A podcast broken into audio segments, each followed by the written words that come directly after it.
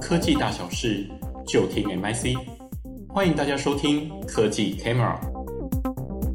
各位听众，大家好。本集与大家分享的主题是数位转型下社会议题的前瞻思考。产业在数位转型的过程中，除了面临来自外部环境的挑战，例如新兴科技的应用或是新商业模式的开发，可能在应对社会调试的时候产生转型的阻力，影响数位转型的速度与成效。另外，也会产生多元复杂化的数位风险治理课题。政府与企业该如何提前思考与布局呢？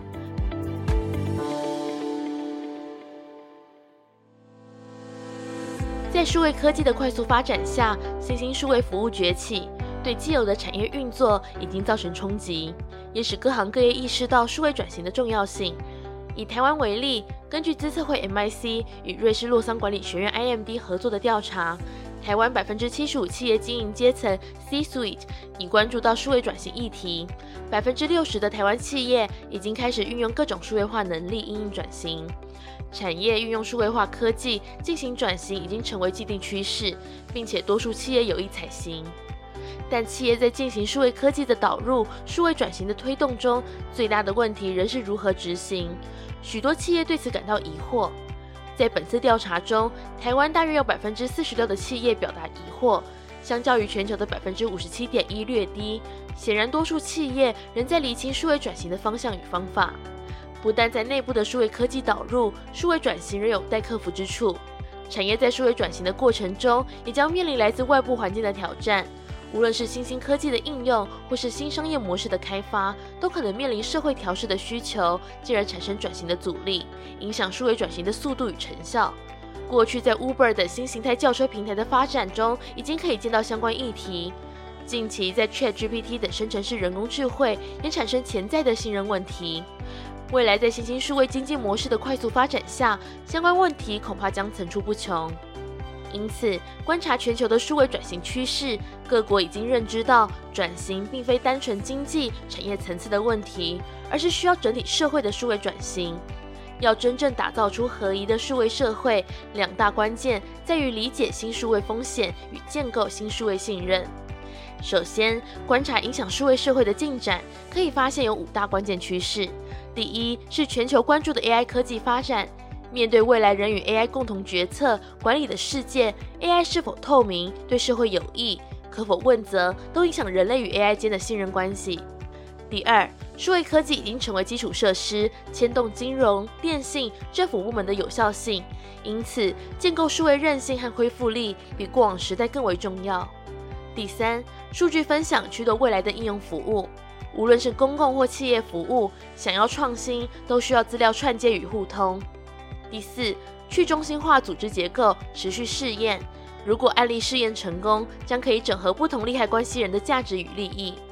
第五，个人对于数位权利的意识不断提升，未来如何取得个人的资料信任，将是发展重点。这五大趋势的发展带来了新数位风险，成为转型过程中急需被解决的阻碍。这些风险环绕着三大课题：可信任、社会公益与安全韧性。从可信任的角度而言，如果消费者对于产品服务产生疑虑，将导致企业的产品与服务的提供受限，甚至导致资料分享受阻，数位创新因此被迟滞。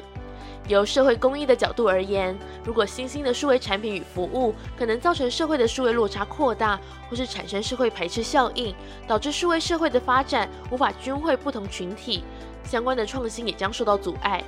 以安全韧性而言，如果个人的数据处于不安全、不确定的环境，数位创新也无法进行。而数位基础设施在受创之后，若缺乏快速恢复的能力，也将冲击其他基础设施的运作，导致数位创新受阻。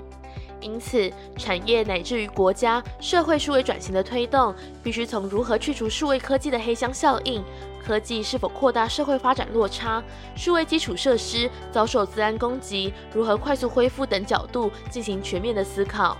而唯有能认知到新的风险，持续关注数位落差，缓解社会数位转型过程出现的阻碍和疑虑，才能有利于产业加速数位科技的导入，进而达成数位转型的目标与愿景。观察长期的前瞻趋势，可见数位科技将持续渗入到人们的生活，改变社会经济的组织与运作模式。但与此同时，也生成新数位风险。